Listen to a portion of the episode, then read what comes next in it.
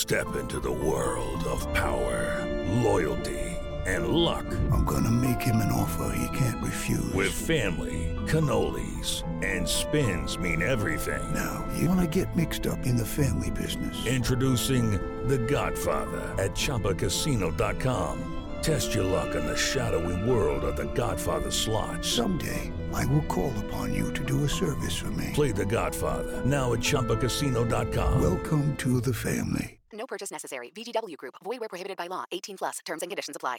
This podcast contains adult themes and language, and some of the things that we discuss may be disturbing to some listeners. In this podcast, we discuss sexual assault, torture, race, and murder. Listener discretion is advised. Please take care of yourself.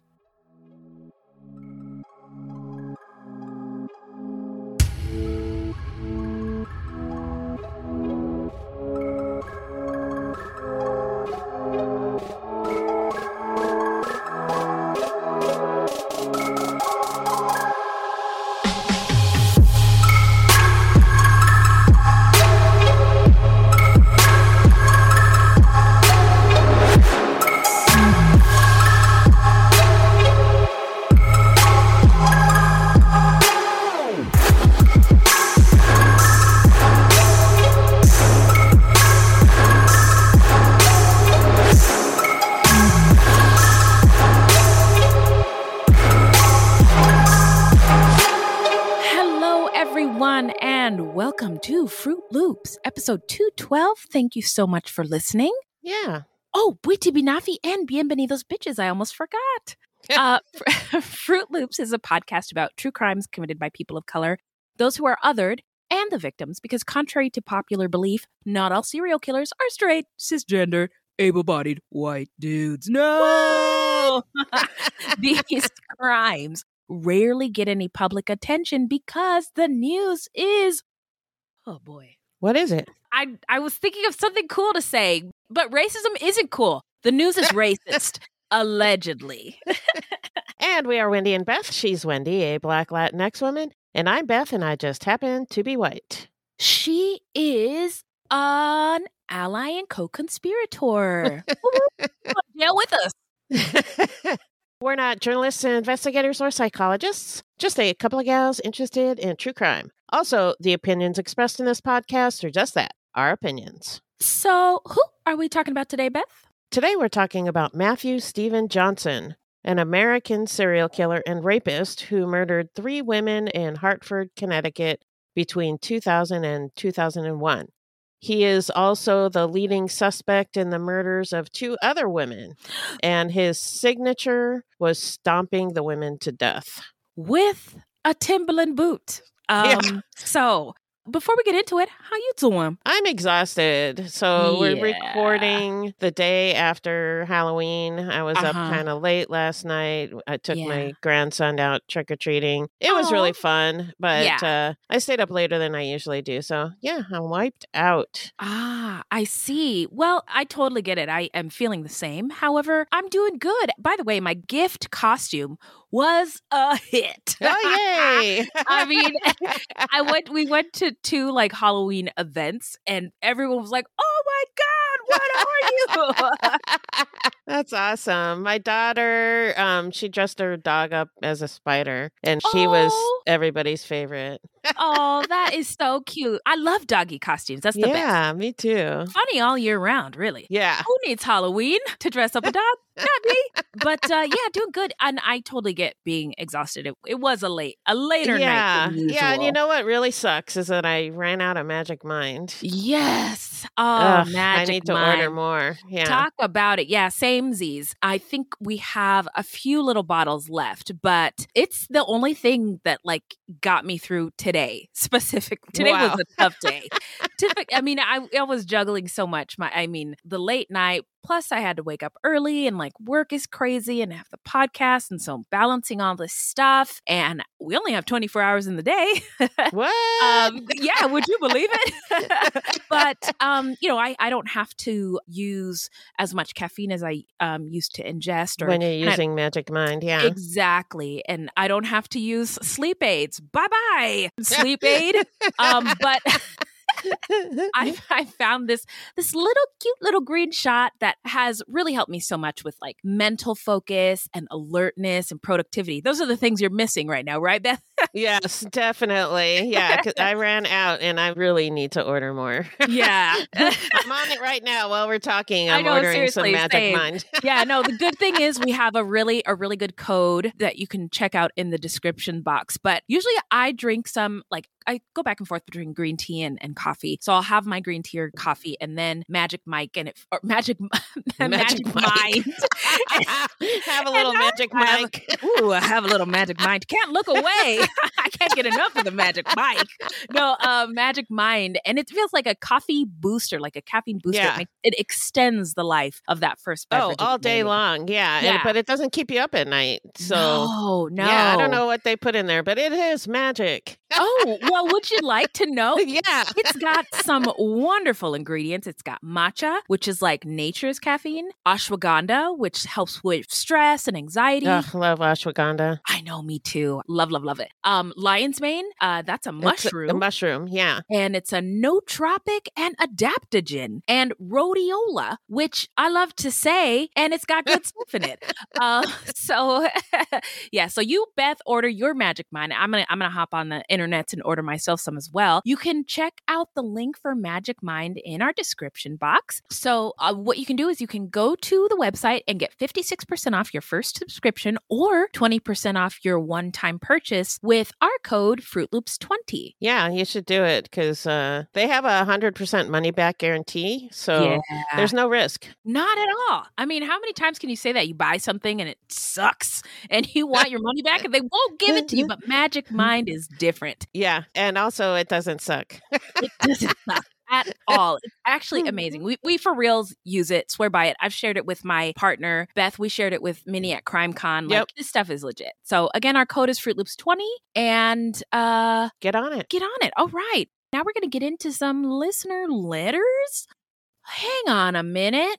Well, hello, angels. Oh, Thank you. You know what I've just I I have this thought every time I play this sound drop, and I'm like, it makes me literally my I feel my blood pressure lowering. I need Yeah. to have it with me at all times. Yeah, I just anytime you start Yeah. feeling stressed out. Exactly.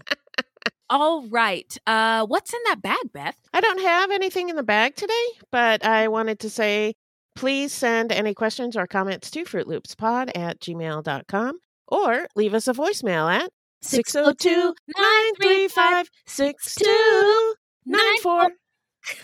And we may feature it on a future episode. Also, join us on Patreon, where we have literally hundreds of hours of bonus content, and we have a video club for 12 plus patrons where you can interact with us in person. And this month in November, we're going to have it, I think, on the 26th. It's a, the Sunday after Thanksgiving. Got it. So our bellies will be full and our minds will be full of documentary stuff. Yeah. Yes. All righty. Well, um, it's been a while since we've done this. Every now and again, we have to remind the people that this is a podcast about true crime and people of color. And true crime is difficult to talk and hear about, and so can sometimes race and other, you know, systems of oppression. They can be difficult to discuss as well. But it's just part of the world that we live in. And we live in this world. We want it to be great and we should be able to talk about the way things are and how we can make them better. And this is a safe space where we can have discussions that are sometimes difficult about all of the things. We are all learning all the time. Sometimes we make mistakes when we're having these conversations, but we cop to it, we learn from it, and we keep it moving on our collective quest to be our best sexy selves. Amen. And we welcome all our listeners to be a part of the conversation on Facebook or Twitter at Fruit Loops Pod or email us at fruitloopspod at gmail.com. That's right. So we're going to take a quick break and then we're going to get into the story when we come back.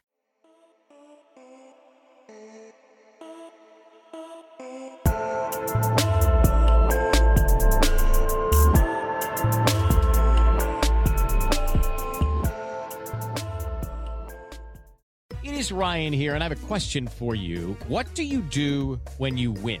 Like, are you a fist pumper? A woohooer, a hand clapper, a high fiver. I kind of like the high five, but if you want to hone in on those winning moves, check out Chumba Casino. At chumbacasino.com, choose from hundreds of social casino style games for your chance to redeem serious cash prizes. There are new game releases weekly, plus free daily bonuses. So don't wait. Start having the most fun ever at chumbacasino.com. No purchase necessary. Law. See terms and conditions. 18 plus.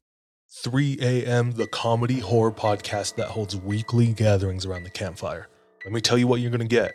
You're going to hear stories about demonic possessions, prison stabbings, skinwalkers, glitches in the Matrix, cult leaders, missing 411, night marchers, Operation Paperclip, Mesopotamian devil worship, and so many monsters it'll give Kanye West a runaway for his money.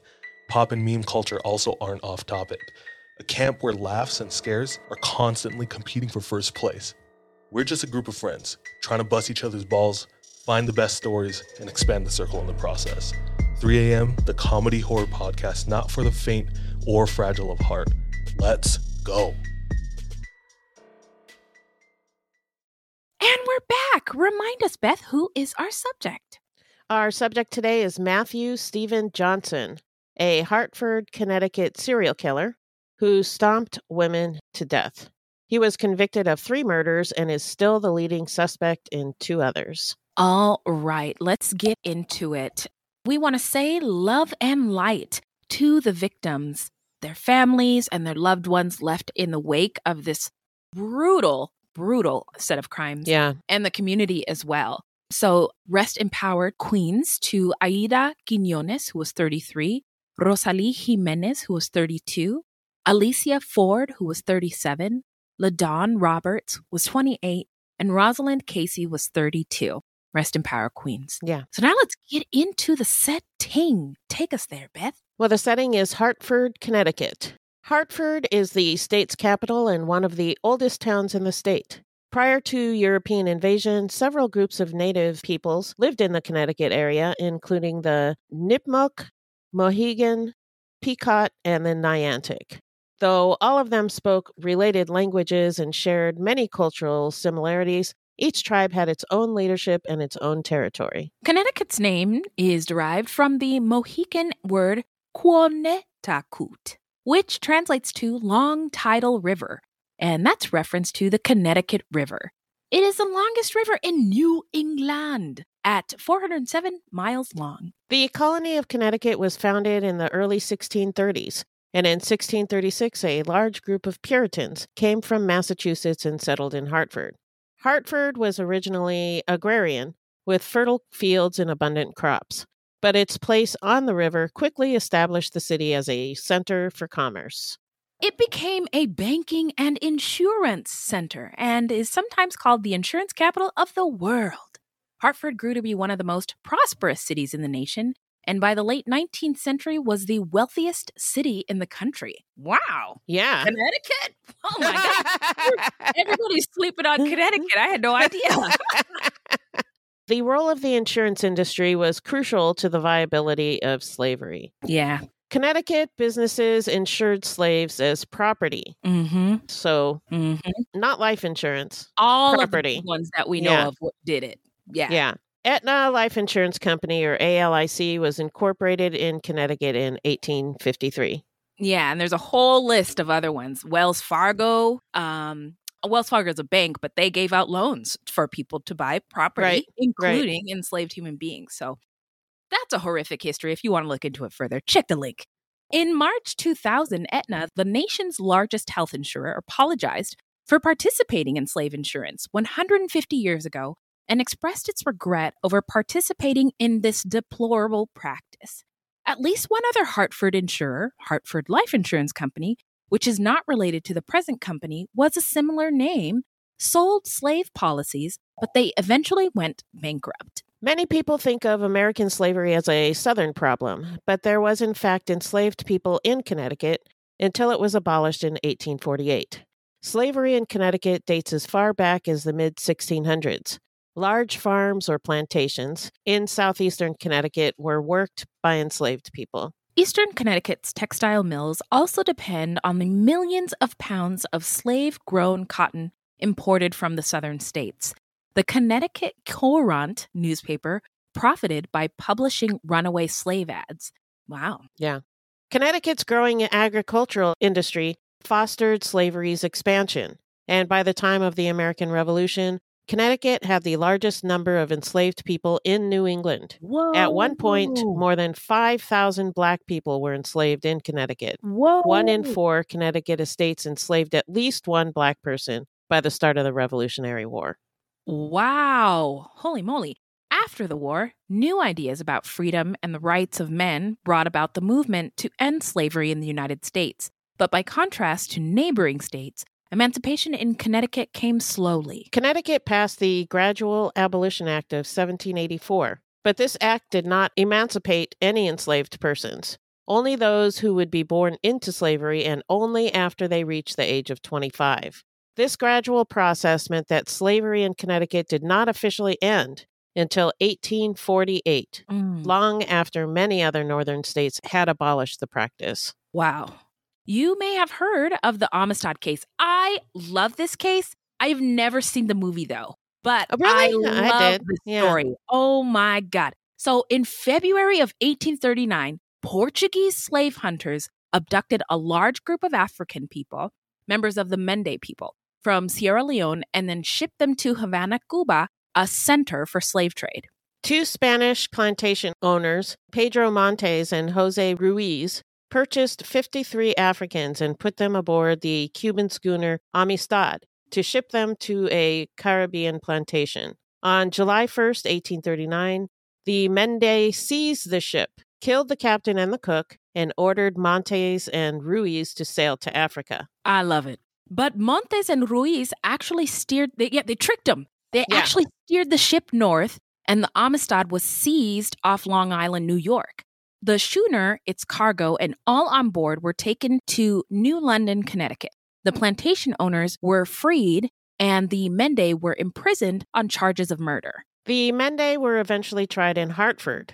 There, a judge ruled in favor of dropping murder and conspiracy charges against the enslaved Mende, but because of competing property claims, the case then went on to federal district court. I really got to watch this movie. So, a, ju- a district court judge then ruled that as former free men living in Africa, the Spanish had no right to enslave the Mende people. He ordered the captives released and returned to Africa. This case then went all the way to the Supreme Court, where in March of 1841, the decision was ruled in favor of the Mende.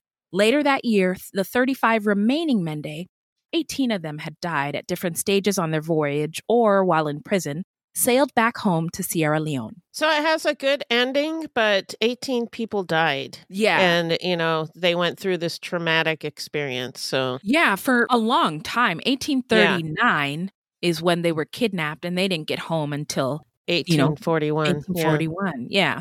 Right. In the early 1850s, brothers in law John Hooker and Francis Gillette purchased 140 wooded acres just west of Hartford's last trolley stop on a bend, or nook, of the winding Park River. The men built their homes and parceled out land to family members and friends. A literary colony developed called Nook Farm. Oh, I love this one.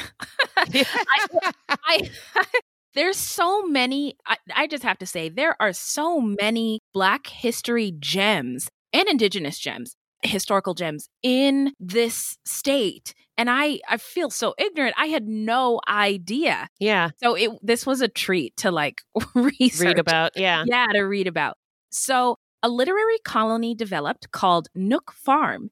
It was a tightly knit community of intellectuals, political leaders, and reformers. The homes were accessible to each other on pathways winding through the broad estate, and the residents often dined together and enjoyed fireside discussions or other entertainments. Oh, That ah, sounds lit. sounds so, it, it sounds awesome. Yeah. In 1864, Harriet Beecher Stowe moved her large family to Hartford and built a home at Nook Farm. She is the author of Uncle Tom's Cabin, an anti slavery novel which became the best selling book of the 19th century and is credited with helping fuel the abolitionist cause in the 1850s. Stowe was born in Connecticut and spent her teenage years in Hartford. John Hooker's wife was Harriet's half sister, Isabella, a passionate feminist Isabella Beecher Hooker worked much of her life to secure women the right to vote, a view that many of her day considered outrageous. Outrageous, yeah. if you consider that women didn't get the right to vote until what, like 1920 or something? yeah, it's that's Yeah.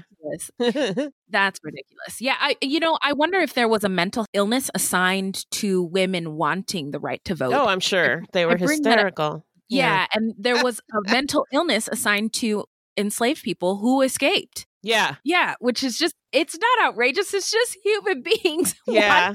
regular Right. rights. So Samuel Clemens, better known as Mark Twain, moved to Hartford and Nook Farm in 1871. Oh. He spent 20 years in Hartford where he and his wife raised their three daughters. Hmm. He wrote many of his best known books there. Wow. That's Tom Sawyer, right? Yeah, Tom Sawyer Okay. and Huckleberry Finn. Yeah. Ah, aha.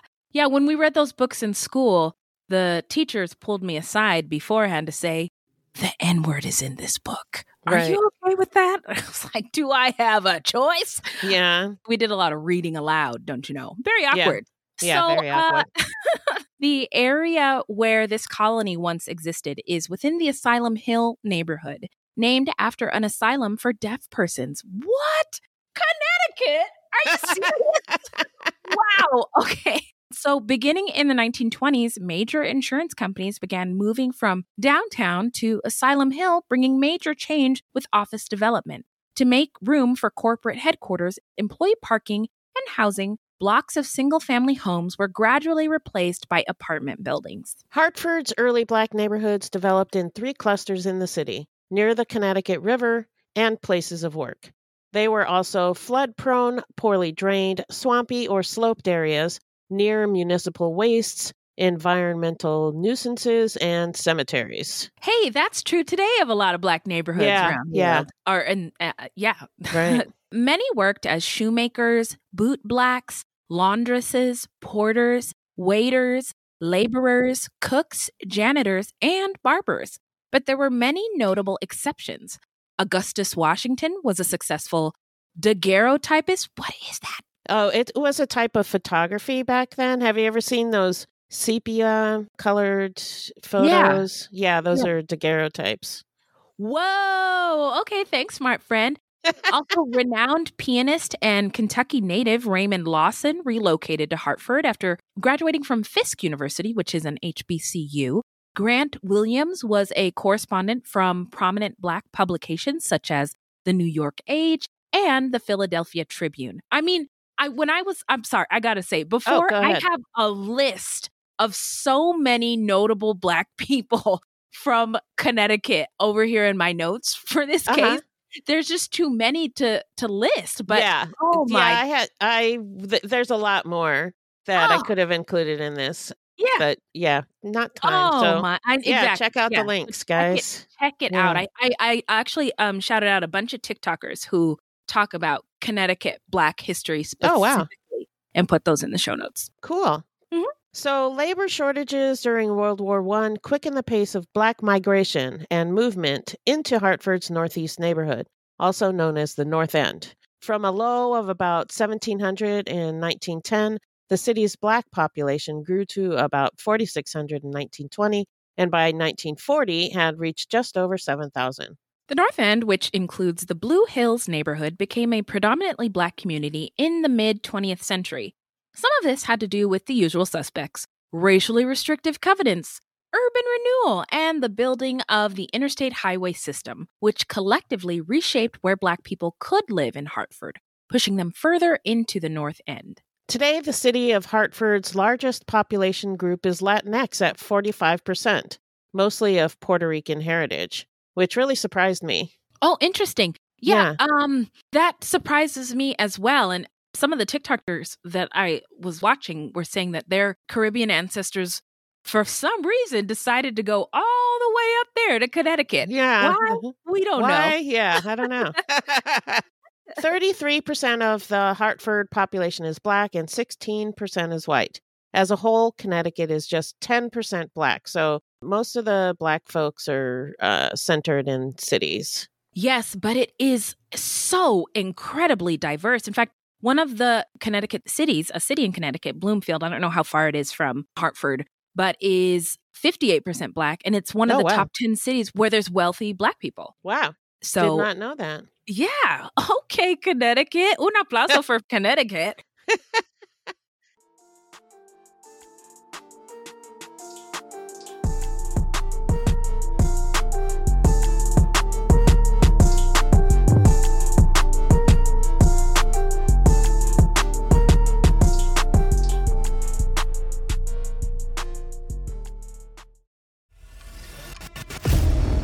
Twenty-four hours ago, I found out the person that I'd been dating and seeing for the last six months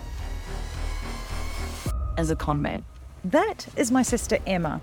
Andrew Tonks's lies had been so convincing, she'd invested $300,000 with him. However, the tables were about to turn on Andrew. What he didn't know was that Emma had discovered his real identity. But to get any chance of justice, Emma had to act like it was business as usual. Coming up in this series, And that's when murder, all this stuff goes through my mind. I'm really, really scared. I'm assuming Sarah has watched too much Netflix and figures I've been defrauding you. Couldn't be further from the truth. That's what this was a real life story that seems so unbelievable, but it was actually true. a true story that all starts with one simple swipe to the right. I'm Sarah Ferris. And I'm Emma Ferris, and this is my story Conning the Con.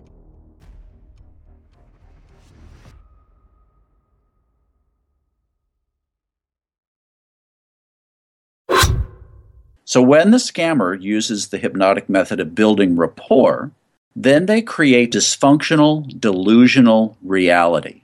That's how a scam begins. Convincing the mark that it makes perfect sense to hand over their money to a con artist. The Scams and Cons podcast tells you how scams are run. You'll hear how people are convinced to buy fake art, buy machines that print money, or steal your house. I get a phone call from my wife, and she let me know that they had decided to move all our stuff out.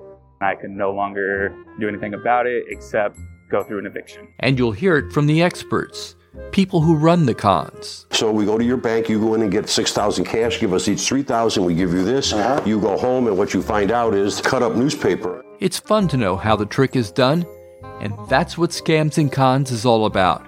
Listen at scamsandcons.com or wherever fine podcasts are found.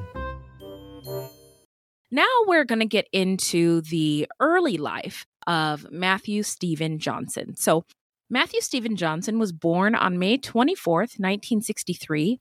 A twin, he grew up in Hartford's Blue Hills and Asylum Hills neighborhood. Aside from his fraternal twin brother, Mark, he also had other siblings, sources cited anywhere from 8 to 10 of them. According to early records, Matthew was a quote unquote sweet child who exhibited immature behavior, such as sucking his thumb. Matthew's kindergarten teacher told a psychologist that Matthew was a quote, behavior problem from the start, highly aggressive and unable to cope, unquote. Yeah, and you know how I feel about teachers saying that about young black boys. yeah, I feel so bad for him as a child. Me too. Me too. So, when he was eight years old, his guidance counselor said Matthew also had, quote, difficulty making social judgments, unquote. These kinds of statements followed Matthew, who was evaluated repeatedly at school, and the Newington Children's Hospital after he became a ward of the state as a teenager. Yeah, and I couldn't get any information about why he became a ward of the state. Yeah, it's a mystery to me. Or whether he was the only one in his family or if all of his siblings, I we don't know. Yeah. So reportedly Matthew suffered from an early brain injury. Throughout his early years, school psychologists and teachers reported that he lacked the ability to comprehend outside of a quote self-contained classroom, unquote. So they continue to label him as difficult. A problem, yeah. Mhm. Officials described his academic abilities as limited, and they said the boy labeled as, quote, mentally R word, unquote, with an IQ of 69. He also suffered from seizures for which he took medications. Matthew also lost sight in one eye when he was shot with a pellet gun at the age of 12. Mm, poor guy. Mhm, mhm. Once Matthew reached puberty, school records show that he was, quote, unable to anticipate and cope with failure, unquote. A psychologist recommended that Johnson undergo counseling with someone who was firm but empathetic on a day to day basis. And I wonder if he got that. I'm, yeah, it's unclear Yeah. from what I could tell. It was recommended, but did he get it? I don't know. hmm When he was 17, officials from the Newington Children's Hospital reported that Matthew had very little contact with his father, but that he visited his family, including 10 siblings, on the weekends in Hartford. Matthew earned his high school equivalency diploma and worked as a laborer. He sought help at the Institute of Living, a mental health facility. Founded in 1822, it was one of the first mental health centers in the United States and the Wow. first hospital of any kind in Connecticut. Wow. But he began rejecting his medication because he told doctors that it made him feel dizzy. Matthew was also growing tired of being evaluated all the time. One evaluator noted, quote, Matthew exhibited an attitude of apparent disinterest as suggested by his frequent deep sighs and slumped posture, unquote. But that sounds like just teenager stuff. Yeah, yeah. He began abusing alcohol and drugs to cope, and described as a drifter, he often stayed in Hartford shelters. So now we're going to get into the timeline. Hit it, Beth. In 1979, Johnson was arrested on charges of first degree burglary and assault. He was sentenced to six months in prison, but only served two. In 1980, Johnson robbed and assaulted a pregnant woman in a restroom at Hartford Civic Center. As a result of the attack, she miscarried. In 1982, he nearly killed a night watchman during an attempted robbery inside the Cathedral of St. Joseph in the city's Asylum Hill neighborhood. The man ended up with a brain injury. Johnson was 19 at the time and lived in a home for troubled youths, the Ute-dem. Utes. The Utes. Uh, for that offense, Johnson was sentenced to 10 years in prison and he served four years. In 1988, Johnson forcefully restrained a woman on the street. He threatened to kill her, punched her in the face, and knocked her to the ground Whoa! before she was able to break free. Yeah. He was caught and sent to prison. But when he returned to Hartford in October of 1990, he continued to assault women. But wait, there's more. He pulled a 40 year old woman into the back of a building on Washington Street and told her, quote, Don't make me kill you, unquote. He forced the woman to perform sexual acts before she was able to break free and he was caught. In each of these cases, Johnson was caught because the women identified him. So he wasn't going to let that happen again. Ah. In 1997, he was released from prison after serving time for rape and violating his probation. He was placed on the state's sex offender registry. On June 20th, 1999, the body of LaDon Roberts, who was 28 years old, was found beaten to death and left on the rear porch of an abandoned building. Her skull was crushed and she was cut on the neck and chest. LaDon was born and raised in Hartford in a household with eight brothers and a sister, growing up with a large extended family of aunts, uncles, cousins, and friends. At the time of her death, LaDon was five months pregnant. Oh, God. LaDon was last seen alive at approximately 11 p.m. on June 19, 1999. Police found her body about 7:30 a.m. the following morning. They were led to her body by a series of anonymous telephone calls. The caller was never found. The state medical examiner said the cause of death was a blow to the head. On the afternoon of April 16, 2000, the body of Aida Quinones, 33, was discovered beneath a highway overpass at Capitol Avenue and Laurel Street in Hartford. Aida was originally from Puerto Rico, and she did not have family in Hartford. She struggled with a heroin addiction and was often desperate, without a home, and alone. Poor thing. Yeah. So Aida's body was found lying face down and covered with dirt and gravel. The positioning of Aida's arms and the abrasions on her back and buttocks indicated that she had been dragged a short distance to the location where her body was found. Her shirt and sweater had been pushed up to her chest, and her pants had been pushed down and dangled from her left leg, revealing the lower portion of her naked torso.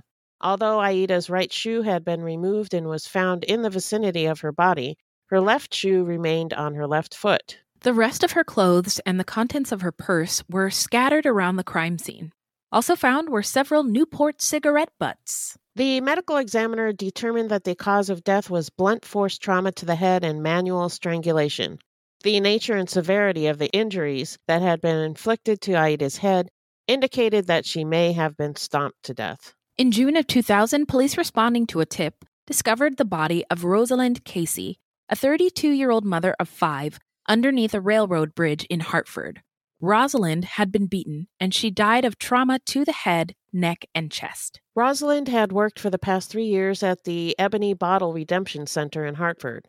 She had fallen on hard times and had left her children to live with their father, but she wanted to go back to caring for them. Mm. She lived sometimes with her boyfriend and sometimes with her sister, Sheree. Gosh, can you imagine how difficult that must have been to like leave leave your kids? You know what I mean? Yeah. I just I all these women sound like they just had followed Had rough lives. rough, Yeah. rough times. Yeah. Her mother said that Rosalind was last seen outside the Ashley Cafe in Hartford. Rosalind's friend Janice Johnson described her as quote a nice girl who liked to have fun. She was just a very good person and went the wrong way, but she tried to turn around. Unquote. On August 29th, 2000, the body of Rosalie Jimenez, 32, was discovered in the basement of an abandoned building approximately a mile from the site where Aida's body was found. She was found by her boyfriend Orlando, who had been looking for her for nearly two days. Rosalie and Orlando were unhoused, as was Johnson, and the three knew each other.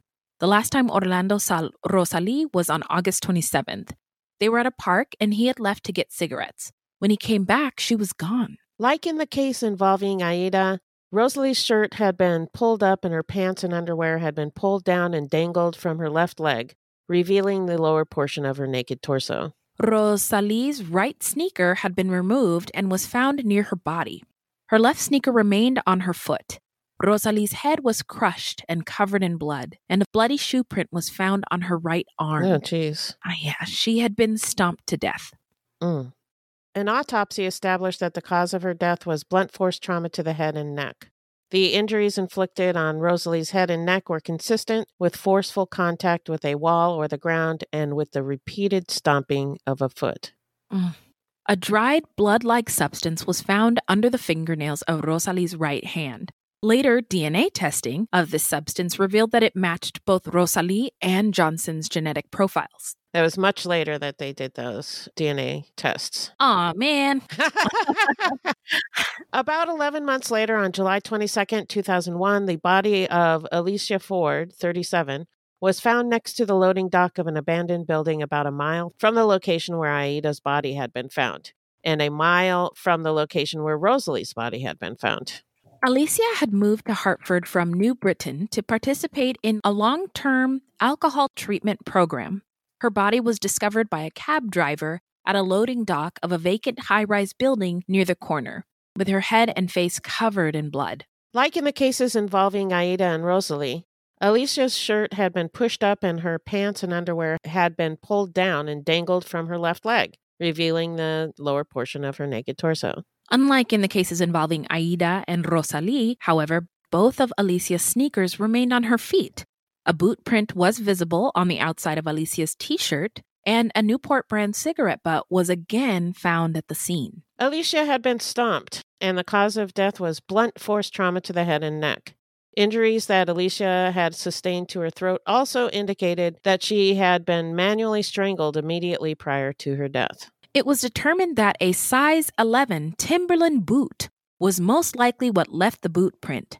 Forensic testing conducted on a blood like substance found on Alicia's chin revealed the existence of at least two genetic profiles, one of which was later matched to Johnson's. So now we're going to get into the investigation and the arrest. What the what, Beth? In 2001, police set up a task force to solve the slayings of eight women in Hartford since 1994. In January of 2002, the case took a major turn when the DNA database turned up a match for evidence found on the cigarette butts and the victims' bodies. Yeah! DNA comes through again. Woo! so, semen was found at three of the crime scenes. One state scientists compared the DNA found on the bodies with Johnson's DNA stored in the state's database of convicted sex offenders. They obtained a match, and Johnson was named as a suspect. Until the DNA was matched with crime scene evidence, the cases were classified as unsolvable. Oh, geez. Hmm. On January 2nd, 2002, Johnson was picked up from a shelter and taken to Hartford Police Headquarters for questioning. As it turned out, Johnson smoked Newport brand cigarettes. Yes, but so do a, A lot of black people. Yeah. I mean, I've never seen Newport like you see Newport ads in the hood, like yeah. And I remember Newport ads in black magazines that my parents Right. used to subscribe to. But I've never seen a white person in a Newport ad or Newport posters in like wider neighborhood establishments. Never noticed. Yeah. Yeah. So he was shown a color photograph of Aida Quinones and asked whether he knew her. After studying the photograph for approximately one minute, he stated he did not. Johnson was then asked if he could explain the presence of his semen in Aida at the time of her death, and he could not do so, claiming that he had not had sexual intercourse with a woman since 1982. Hmm. okay. Oh, okay. yeah, all right. That's the story he's sticking with, huh? Okay. Yeah, yeah, that's that's it. he was then arrested and charged with the murders of Aida Quinones, Rosalie Jimenez, and Alicia Ford.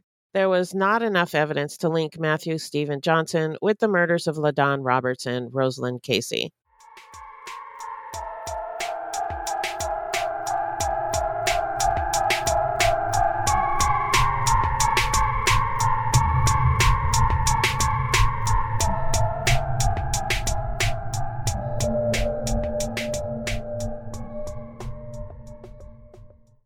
Hello, this is Gary Chahot welcoming you to check out the French History Podcast.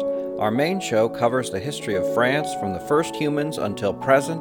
If you liked Mike Duncan's The History of Rome and wanted a similar program covering the land of beauty, culture, and love, we are exactly that. We also host world renowned scholars who have delivered guest episodes on their specialties, including 18th century pirates, revolutionary booksellers in 20th century Paris, the special friendship between the Marquis de Lafayette and Thomas Jefferson, and numerous others. Learn what you love and listen to the French History Podcast today.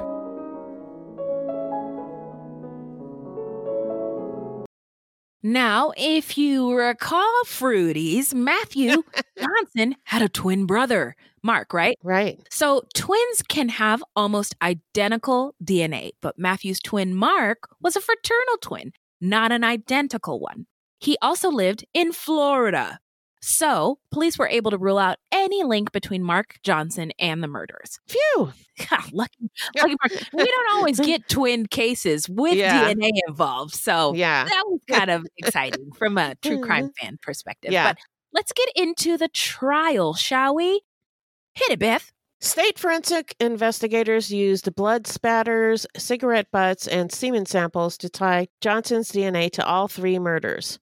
The boot print from Alicia Ford's body was matched to a Timberland boot that Johnson owned. Nationally recognized criminalist Henry Lee analyzed the evidence and concluded that Johnson was the killer. After Lee testified with respect to each individual murder, the assistant state's attorney asked him to consider the three cases together and to explain the importance of any shared similarities.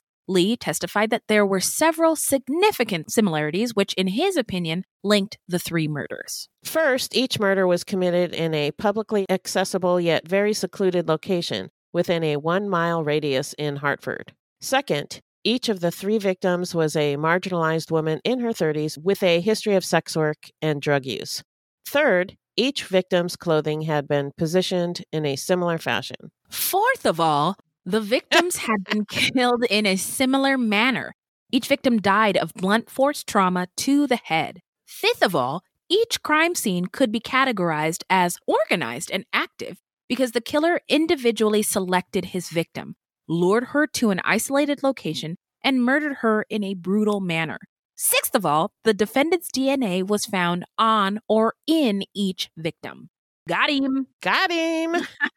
Lee also testified that if two or more separate murders appear to be related by the existence of certain similarities, including similar victims along with the presence of a cooling off period between each murder, they are classified as serial killings. Over defense counsel's objection, Lee opined that on the basis of his extensive experience and training, the Quinones, Jimenez, and Ford murders were consistent with the forensic definition of the term serial killings. During the trial, Johnson's defense attorneys argued that the presence of Johnson's DNA on the bodies showed only that he had sex with the women. But the prosecutor argued that Johnson killed each of the women after he'd had sex and used cocaine with them. And then something triggered Johnson to become violent, and he didn't stop beating the women until they were dead. In 2004, Johnson was found guilty of the three murders. The judge, who said he hadn't seen such brutality in nearly 20 years on the bench, sentenced Matthew Steven Johnson at age 40 to three consecutive life sentences. Throughout the three week trial and at his sentencing, neither his mother nor his siblings appeared in court. Johnson remains the leading suspect in the deaths of LaDon Roberts and Rosalind Casey. All right, so let's get into where are they now? I'll tell you. So, Matthew Steven Johnson is currently incarcerated at Cheshire Correctional Institution in Cheshire, Connecticut. He also most likely will die there. Yeah. And he has never admitted guilt. Yeah. So, let's get into our takes. What are your hot takes, Beth? Well, he had a brain injury and was basically rejected by his family and society. And like we talked about before, I don't know why he became a ward of the state, Mhm. but that had to have been traumatic for him, Yeah. especially if his siblings Yes. did not become wards. I mean, the rejection. Absolutely. Yeah. Mm-hmm. Mm-hmm. I don't know what the circumstances were, but uh, that had to have been pretty traumatic. Yeah, I agree. In any case, what it boiled down to was this guy was so, so angry Mhm. and he did not have the emotional or intellectual skills to deal with it. Right. You'd have to be just totally enraged to stomp someone to death. That's Mhm. nuts. Yeah. It's so close and personal. And Uh-huh. ugh.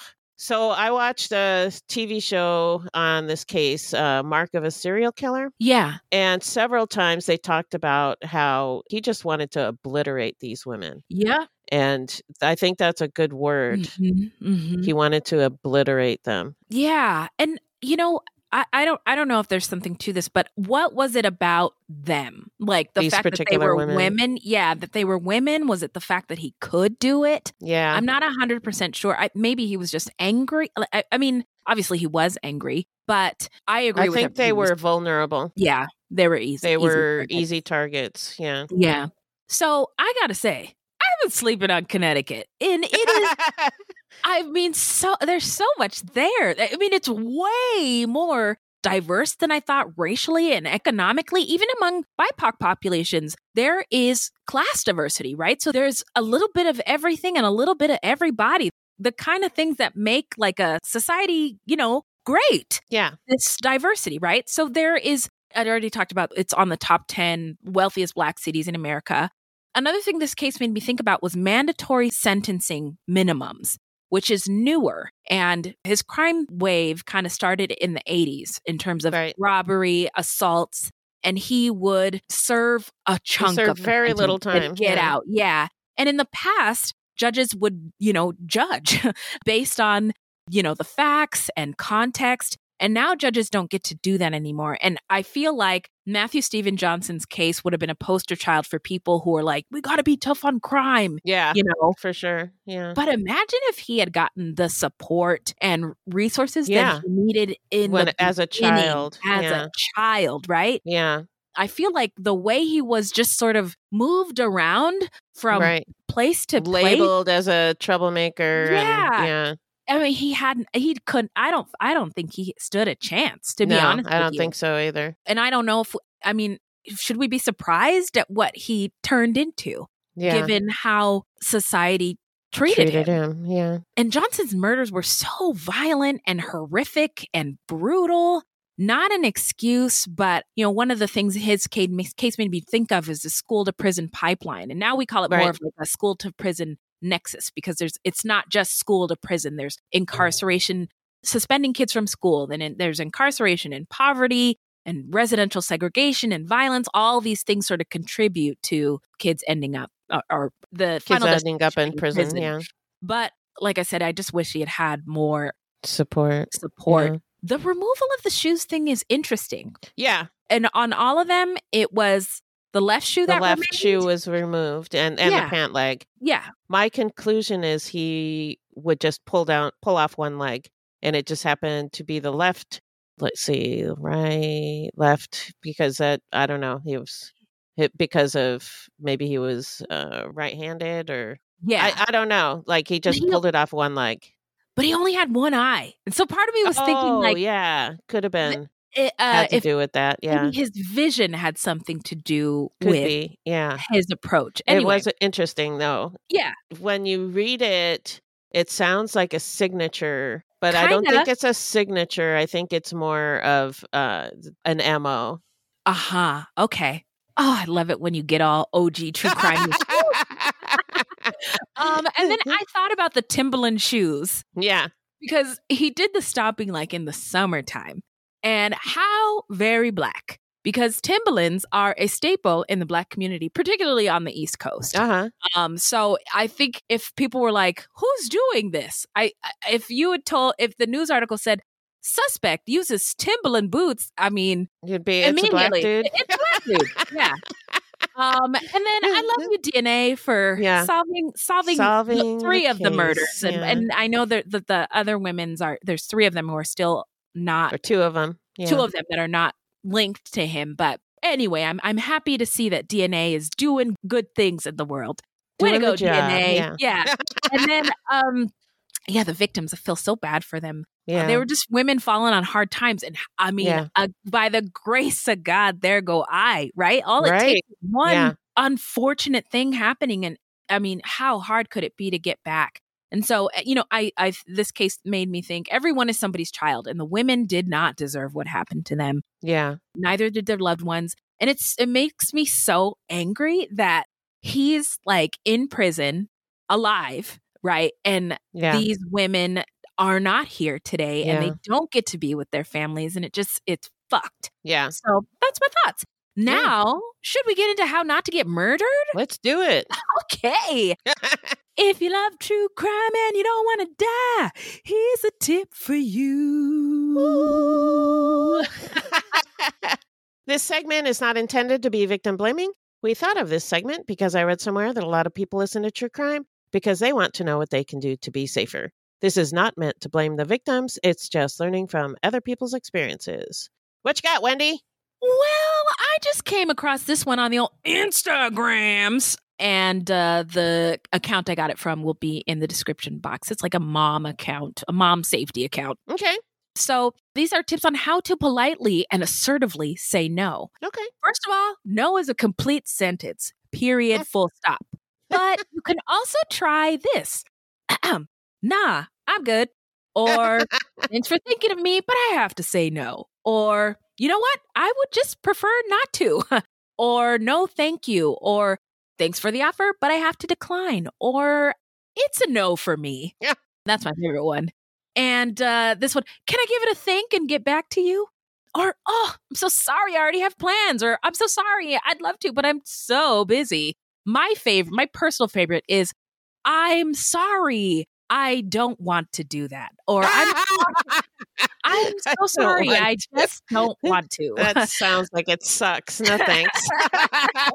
so, something I wanted to add to this is a lot of people will ask you, um, I- I don't know if they mean to or not, but sometimes it's manipulative. Uh oh. They will say, What are you doing on Saturday? Oh, or I hate that. What are you Oh. doing for lunch? Yeah. I always counter with, Why? What's going on? You know, rather than answering because Yeah. I don't want to say nothing Yeah. and then have them trap me into doing something. Oh, so yes, I yeah. hate that. I love that. Beth. Thank you so much, Beth. And I Why? always try to ask people like I I make mistakes sometimes, but I try I try really hard not to manipulate people. Yeah. Something that I learned in counseling. I don't want to manipulate people. So I instead of saying what are you doing on such and such a date or whatever, I'll just explain what's going on and ask if they'd like to go or whatever instead of It's so much. trapping them. Yeah, Yeah. it's it's easy. It's easy. Yeah, it like it's it's, it's very easy and yeah. I don't want to manipulate people because I know what it's like to be manipulated. It doesn't feel good. Nobody's happy. Nope, not at all. Yeah, so it's better to just be upfront. Yeah, hundred anyway, percent. Yeah. yeah. Yeah, so I thought those tips were great. Hopefully you do too. And if you think of somehow not to get murdered tips, get at us. Fruit Yeah. Loops. That's that's us.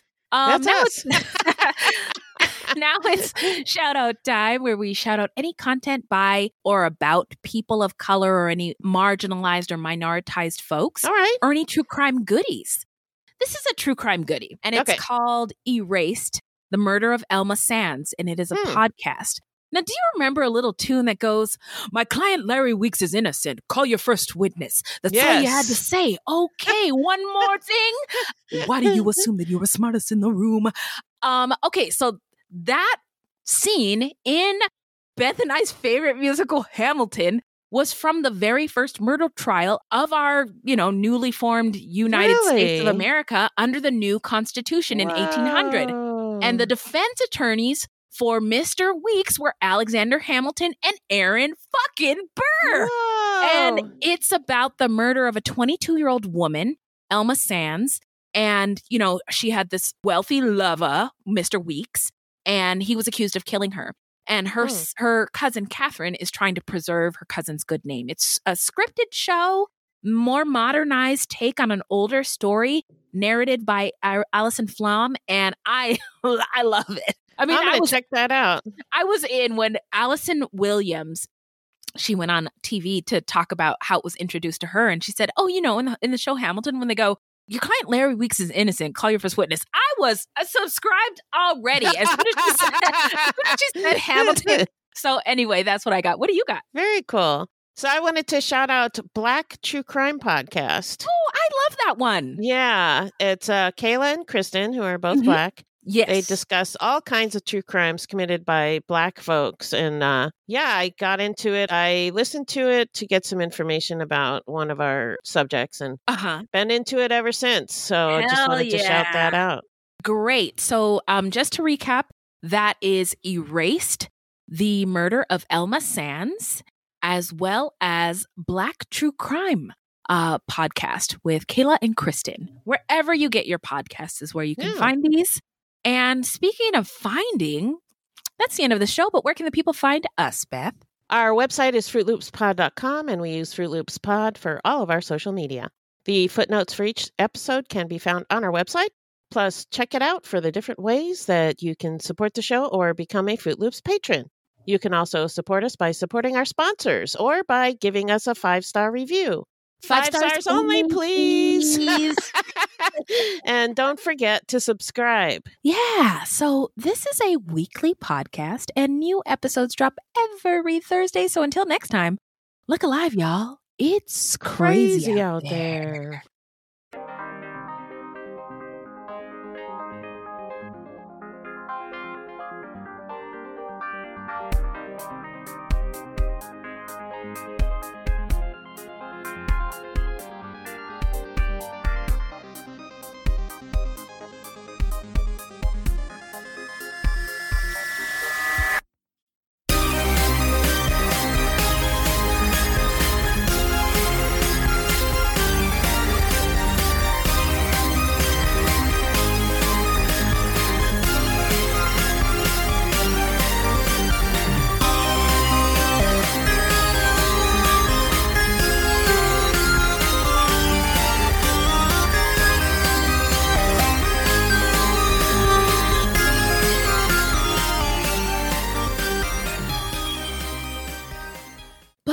There's more. Who needs Halloween to dress up a dog? Not me.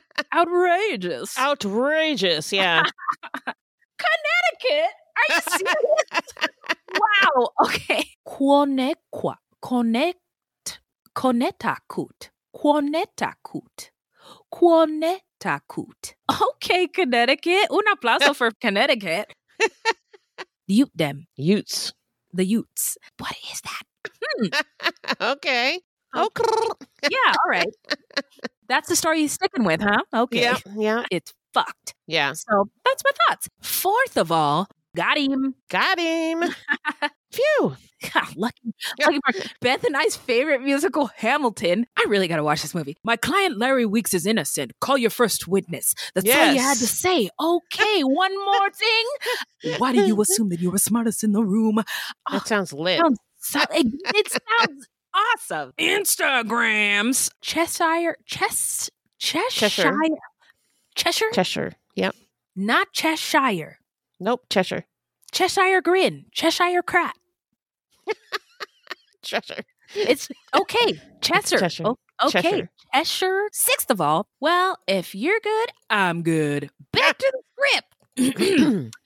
Oh no. Uh, yeah. So anyway, what a day.